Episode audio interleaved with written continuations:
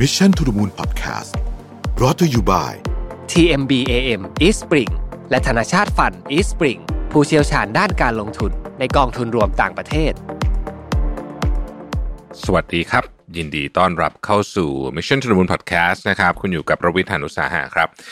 เอ่อตอนนี้เนี่ยมันมาจากว่าทางวันก่อนเนี่ยผมไปพูดที่ GC มานะฮะแล้วก็ตอนจบเขาก็มี Q&A นะฮะอ่า ผมไปพูดกับคุณตะพิภูคุณตะเป็นเป็น moderator ทีเนี้ยเนื่องจากว่าเวลามันกระชั้นมากคือผมพูดแล้วมันเหลือเวลาน้อยเนี่ยนะฮะก็เลย Q&A ไปได้สักคำถามหรือสองคำถามเองมั้งนะครับเอ่อทาง PTGC ก็เลยส่งคำถามมาเพิ่มนะฮะแล้วผมก็เลยบอกว่างั้นขออนุญาตตอบตอบเป็นพอดแคสต์ได้ไหมนะ จะได้แบ่งทุกท่านฟังด้วยนะฮะอ่าก็นี่แหละเป็นที่มาของตอนนี้นะครับเเล่าคำถามแบบ แบบที่เขาพิมพ์มาเลยนะ แล้วก็ผมก็จะตอบแบบแบบที่รู้สึกว่า ปรับให้เข้าสถานการณ์ปัจจุบันหลายอย่างเนี่ยเป็นคำถามที่อาจจะเคยถูกถามมาแล้วในอดีตเมื่อสองสปีที่แล้ว ตอนนี้ผมก็เปลี่ยนคำตอบใหม่นะครับเพราะว่าหลายอย่างผมก็เปลี่ยนจริงๆนะครับเออคำถามแรกคือว่าเป็นคำถามสุดฮิตนะฮะมีหลักการจัดสรรเวลาอย่างไร จึงสามารถทำได้หลาย ๆ อย่างนะครับ ไม่กระทบงานเเวลาส่วนตัวเอ่ออะไรต่างๆนานาต้องอ่านหนังสือมีเวลานู่นนี่ด้วยอะนะครับ ก็ ตอบแบบนี้แล้วกัน จริง ๆ เรื่องของการจัดสรรเวลาเนี่ย มันมันก็เป็นไปตามช่วงชีวิตนั้นๆ ว่าอันหนึ่งหนึ่งสำคัญก็คือช่วงนั้นงานยุ่งขนาดไหนนะฮะสองคือสภาพของเราเป็นยังไงบ้าง ทั้งจิตใจและร่างกาย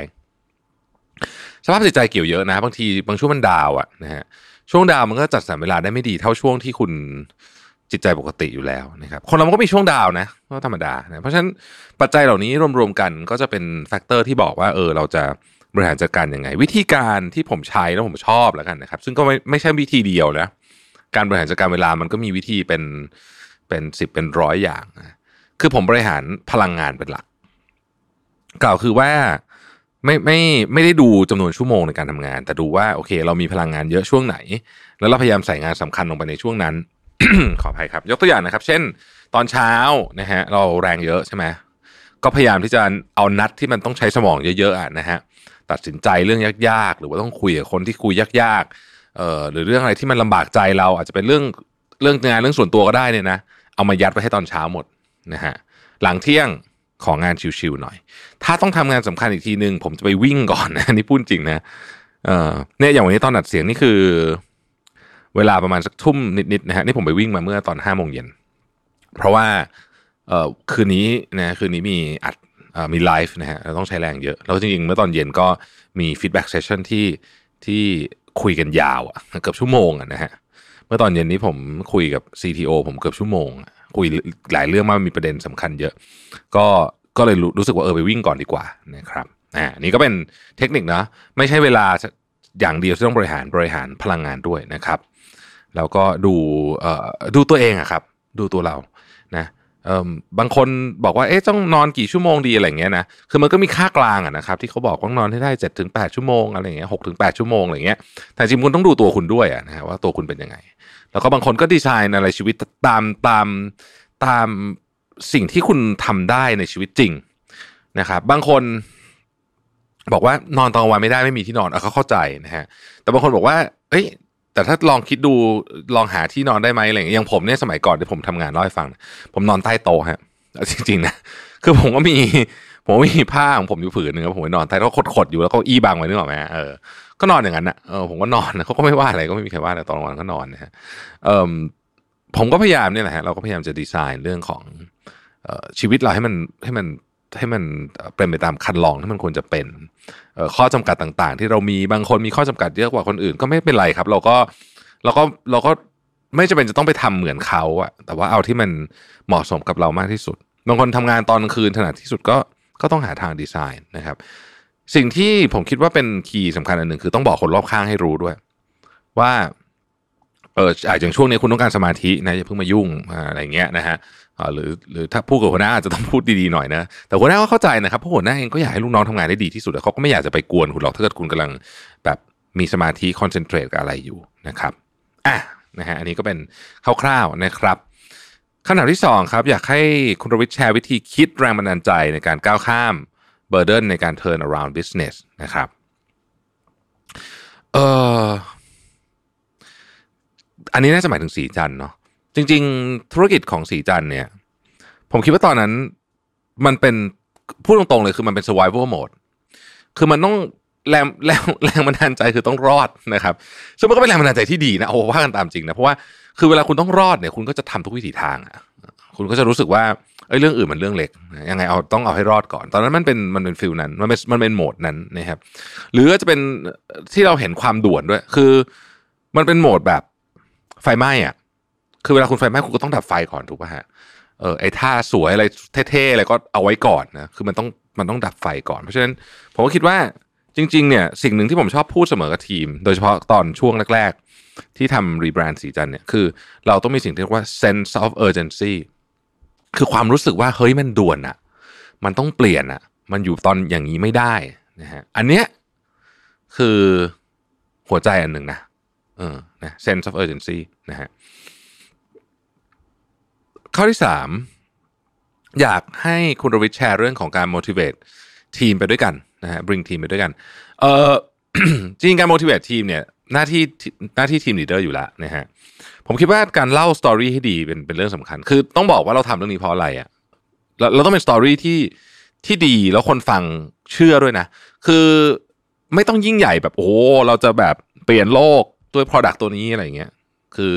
มันไม่ใช่ทุกทุกบริษัทหรอกที่ทำแบบนั้นได้ แล้วก็ไม่ใช่ทุกคนหรอกที่ทำแบบนั้นได้ แต่ว่าเราเล่า story ที่มันจริงอะครับ จริงแบบ inspire เนาะเราสมมติว่าเราอยู่แผนก HR เราจะบอกว่า เออเรารู้ว่าว่างานที่นี่มันหนัก มันเครียดคนก็เหนื่อยอะไรเงี้ยเราเราเป็นหัวหน้าแผนก HR เราอยากทำอะไร เราอยากทำให้ชีวิตของคนที่นี่ง่ายขึ้น มีความสุขมากขึ้น นิดหนึ่งก็ยังดี แค่นี้คืออันนี้อาจจะเป็น storyline ของเรา แล้วก็แล้วก็นี่คือการแล้วก็เป็น motivation ละมันไม่ใช่เป็นจะต้องเป็นเรื่องอะไรที่แบบโอ้แบบใหญ่โตมโหฬารซะเสมอไปนะครับ ข้อที่ 4 เราจะสร้าง culture ของการมีมุมมองต่อการแชร์ความผิดพลาดกันทำสิ่งที่ผิดพลาดที่ไม่มากจนเกินไปนะฮะเป็นสิ่งที่ยอมรับได้เพื่อให้ผู้คนเรียนรู้ทำอย่างไรนะครับอะมี 2 อันนะฮะที่ที่ผมคิดว่าสำคัญมากหนึ่งคุณต้องตกลงกันก่อนว่า spectrum of reason for failure ของคุณคืออะไรนะฮะนี่ผมก็อ้างอิงมาจาก Harvard Business Review ก็คือว่าแบบไหนที่เป็นการผิดพลาดที่ต้องลงโทษนะครับประมาทเลินเล่ออะไรแบบนี้นะฮะแบบไหนเป็นความผิดพลาดที่ต้องให้รางวัล เราไม่เรียกความผิดพลาดด้วยซ้ำอาจจะเรียกว่าความล้มเหลวแล้วกัน หรือหรือบางทีเขามีชื่อของเขาอะนะให้รางวัลเช่น คุณทดลองไอเดียธุรกิจใหม่ๆอย่างเงี้ยต้องให้รางวัลตกลงก่อนนะฮะว่าเอาแบบไหน เสร็จแล้วหัวหน้าทำเป็นตัวอย่างนะครับ หัวหน้าทำเป็นตัวอย่างทำให้เห็นเลยว่าอะน้องมีโปรเจกต์อยากลองเอาเงินไปลองเลยเอาเอาเงินไปห้าแสนล้านหนึ่งไปลองลองเสร็จเอามันเจ๊งเอาไม่เป็นไรนะบอกทุกคนอ่านี่เป็น best practice ที่ไม่ใช่ best practice นี่คือ learning นะครับที่เราได้นะแล้วก็อะเอามาบันทึกไว้ซะหน่อย แล้วก็ครั้งต่อไปมีอะไรก็กลับมา reference เรื่องนี้นะครับแล้วก็เอ่ยปากชมเขาด้วยว่าเออทำการทดลองได้ดีมากเห็นไหมเสียตังก็ไม่เป็นไรนะครับ ซึ่งอันเนี้ย ค่อยๆทำสักระยะหนึ่งคนจะเห็นว่า เออ เรามีเบนฟิตในการลองอะไรใหม่ๆเหมือนกันนี่นะฮะมันก็จะเกิด culture ที่กล้าที่จะทำผิด กล้าที่จะแชร์ความผิดพลาดเกิดขึ้น ต้องเริ่มต้นจากหัวหน้าอันนี้สำคัญนะฮะต้องทำเป็นตัวอย่างนะครับ ข้อที่5นะครับการทำงานใหม่ ๆ มากเอ่อจะได้ challenge ว่าคุณมีอะไรพิสูจน์มีคุณเคยทำไหมนะครับ องค์กรจะก้าวผ่านตรงนี้ได้อย่างไร อืม อ๋อโอเคโอเค เข้าใจละ ขออนุญาตถ้าผมแปลคำถามผิดเนี่ยอันนี้ผมแปลตามความเข้าใจของผมนะฮะถ้าถ้าแปลผิดขออภัยเวลาจะทำอะไรใหม่ๆใช่ไหมเออนะก็จะมีคนถามมาว่า มีคนมีเคยมีคนทำเรื่องนี้หรือยังนะครับ แล้วถ้ายังไม่มีสมมุตินะครับ คุณรู้ได้ไงมันจะสำเร็จนะฮะผมคิดว่าอันนี้เป็นคำถามที่ก็เป็นคำถามที่มันก็ถามได้อะบอกอย่างนี้แล้วกันถามได้แล้วคำตอบคืออะไรคือ มีคนทำหรือยัง นะครับเราก็อาจจะต้องหาคำตอบนะว่ามันเอ้ยสรุปมันมีคนทำหรือยังนะฮะซึ่งถ้ามันมีคนทำแล้วเขาก็จะถามต่อว่าแล้วทำไมคุณถึงคิดว่าคุณจะทำได้ดีกว่าเขาอะเราก็อธิบายไปว่าทำไมถึงคิดว่าเราจะทำได้ดีกว่าเขาหรือ เรามันไม่ได้เหมือนกันเป๊ะๆซะทีเดียวนะ เราโฟกัสกันคนละกลุ่มอะไรก็ว่ากันไป แต่ถ้าตอบว่ายังไม่มีคนทำก็จะมีคนถามว่าอ้าวแล้วคุณรู้ได้ไงมันจะ work นะครับคำตอบที่ผมมักจะตอบก็คือว่า ผมไม่รู้ว่ามันจะเวิร์กหรือเปล่า แต่ผมคิดว่าเราสามารถหาคำตอบนี้ได้ โดยการทดลองนะครับ ด้วย งบประมาณในเชิงเงินเท่านี้ เวลาเท่านี้ ทดลองสมมติฐานของเราไป ประมาณนี้เนาะคือผมว่าอันเนี้ยโอเคนี่อาจจะเป็นวิธีการตอบที่ผมเชื่อแล้วกันนะครับ แน่นอนมันมีวิธีการตอบอีกเป็นสิบเป็นร้อยอย่าง แต่ว่าก็ลองวิธีนี้ดูก็ได้นะครับ ข้อต่อไป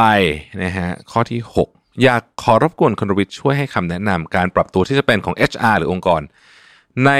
เอ่อในยุคนี้ในการหา talent รักษาพัฒนา talent ขององค์กรโอ้นะ HR นะครับ ก็อันดับแรกก็คือจริงๆแผนก HR เนี่ยเป็นแผนกที่สำคัญมากๆนะครับคือสำคัญมากขึ้นเรื่อยๆ ตอนนี้นะครับเพราะว่าคนเนี่ยคนที่เก่งคนที่ไม่เก่งเนี่ย มันสร้างผลจากกับกับองค์กรเยอะต่างกันเยอะจริง ๆนะครับเออถ้าถามว่าหารักษาพัฒนาอะไรสำคัญสุดต้องตอบว่าหาก่อน เพราะว่าหาเนี่ย ถ้าคุณหาผิดคนเนี่ยนะฮะไอ part อื่นมันจะยากมาก เพราะฉะนั้นการหาคนให้ถูกจึงจำเป็นนะครับทีนี้แต่ละองค์กรก็จะมีหลักการไม่เหมือนกันในการหาคนให้ถูก บางคนก็บอกว่าโอเคต้องเทส culture หนักๆหน่อยเออเรื่องฝีมือไม่ค่อยมาสอนกันก็ยังได้แต่ culture ผิดปุ๊บไปต่อยากอ่านั่นก็อาจจะเป็นวิธีหนึ่งเขาก็อาจจะก็อาจจะเวนะก็จะก็จะทดสอบเรื่อง mindset เรื่องอะไรเยอะนิดหนึ่งนะครับบางคนบอกว่าเอ้ยไม่ได้ไม่ได้เราต้องเอาแบบคนที่แบบมาถึงปุ๊บสำเร็จรูปเปิดปั๊บลุยทำงานได้เลยอ่าอันนี้ก็ต้องเป็น hard skill ก็ต้องแม่นๆหน่อยอะไรอย่างเงี้ย นะฮะคือมันมันมันไม่มีผมคิดว่าไม่มีสูตรสำเร็จตายตัว แต่ถ้าให้น้ำหนัก ผมให้น้ำหนักกับการหามากที่สุดก่อน หาให้ถูกก่อนนะฮะหาปุ๊บการรักษารักษาคือทำให้เขารู้สึกว่าอยู่ที่นี่แล้ว เขามีความสุข มีถ้าให้ดีกว่านั้นก็คือ มีอินสปิเรชันในการมาทำงาน เขาบอกว่าคนที่เป็นพนักงานที่ inspire employee นะ inspire employee นะฮะ คือมีมีความ inspire ในการมาทำงานเนี่ยนะเออเขาจะทำงานได้ดีกว่าเวลาปกติถึง 2.25 เท่า นี้เป็นตัวเลขที่ผมมาจาก Bain and Company นะบริษัทที่ปรึกษา ทีนี้ inspire employee มีอะไร ต้อง inspire mission นะครับ มี autonomy ในการทำงาน มีอิสรภาพในการทำงานนะครับ มีทรัพยากรที่เพียงพอนะฮะ มีความรู้สึกปลอดภัยในในในทางด้านจิตใจอะ psychological safety คือคุณพูดอะไรก็ได้นะครับ ได้รับการสนับสนุนทำงานในทีมที่เจ๋งมาก ๆ อันนี้ก็สำคัญนะฮะ คนเก่งเนี่ย จะรักษาเขาไว้ได้เนี่ยอันหนึ่งเนี่ย ที่ต้องคิดกันเลยก็คือทำงานในทีมที่เจ๋งมากๆ หรือเปล่าเออค่าตอบแทนต้องเหมาะสมนะครับเออมีโอกาสได้เรียนรู้ตลอดเวลานะฮะแล้วก็มีหัวหน้าที่รู้สึกที่ที่เขารู้สึกว่าคนนี้เป็นอินสปิเรชันของเขาเนี่ยพวกนี้รวมๆกันเนี่ยนะฮะจะรักษาแล้วก็ตอบคู่เลยก็คือพัฒนาทาเลนได้นะครับ ซึ่งซึ่งฟังดูแล้วเหมือนจะโหงานเยอะใช่ไหมมันก็เยอะจริงๆอะนะฮะมันก็เยอะจริงๆเพราะฉะนั้นก็ต้องสละเวลาในการทำเรื่องพวกนี้นะครับหนึ่งในการรักษาทาเลนที่สำคัญมากผมว่าก็คือการพูดคุยเขาเยอะ นะครับซึ่งผมเนี่ยก็พยายามนะก็ถือว่าเป็นงานหลักงานหนึ่งที่จะต้องคุยกับ direct report ให้เยอะที่สุดเท่าที่จะเยอะได้ ไม่ว่าจะงานยุ่งแค่ไหนก็ตาม งานนี้ส่วนใหญ่แล้วจะต้องบอกว่าสำคัญกว่านะครับ ข้อสุดท้าย มุมมองหรือทัศนคติอันหนึ่งของคนไทย คือไม่กล้ายอมรับไม่กล้า เปิดเผยความผิดพลาดคนอื่นรู้อาจจะด้วยประสบการณ์ที่เจอ feedback เป็นลบ เมื่อมีการเปิดเผยคนไทยมักแคร์คนอื่นมากเกินไป โดยไม่ได้แยกแยะฟีดแบ็กเหล่านั้น อยากได้คำแนะนำในการแก้ไขแนวคิดเหล่านี้สักหน่อยนะครับ อันนี้ก็เป็นลักษณะของ culture ขององค์กร หรือ culture ของคนไทยแหละก็จะก็ก็ก็ก็ก็ว่าได้นะเพราะฉะนั้นการที่จะแก้ culture ก็เหมือนกับ culture อื่นนะครับ ก็คือต้องทำให้เห็นเป็นตัวอย่างเนาะทำให้เห็นเป็นตัวอย่างทำให้รู้สึกว่า เอ้ย เรื่องนี้มันรับได้นี่หว่าไม่เป็นไร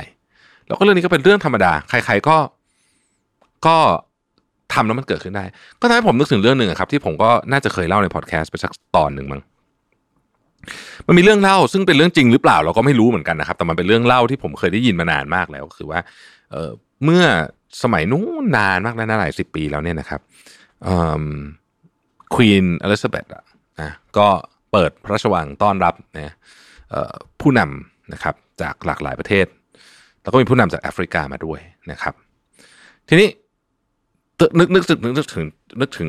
ดินเนอร์แบบ state dinner ในในวังอะมันก็หรูหราทุกอย่างว่าลังการไปหมดใช่ไหมทุกอย่างมันโอ้แน่นหมดนะฮะทีนี้ก็ที่ระหว่างที่กำลังเสิร์ฟอาหารเสิร์ฟอะไรอยู่เนี่ย ก็มีการเสิร์ฟไอ้ถ้วยน้ำชาแล้วก็มีมะนาวอันหนึ่งนะที่มันเป็นเหมือนกับถ้วยถ้วยซุปเล็กๆอะ่ะ ซึ่งมันคือเอาไว้ล้างมือใช่ไหมเวลาเราล้างมือมันมือมันมันก็ล้างในน้ำชา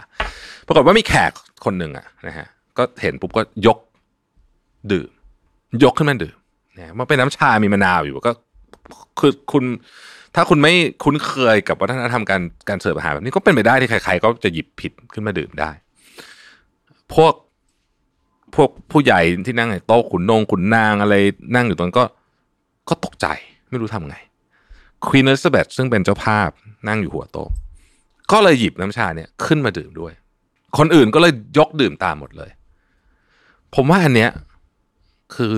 ความเจ๋งนะ คืออาจจะไม่ตอบคำถามตรงๆนะผมว่าเฮ้ยอันนี้มันเรื่องนี้มันสอนให้เรารู้ว่า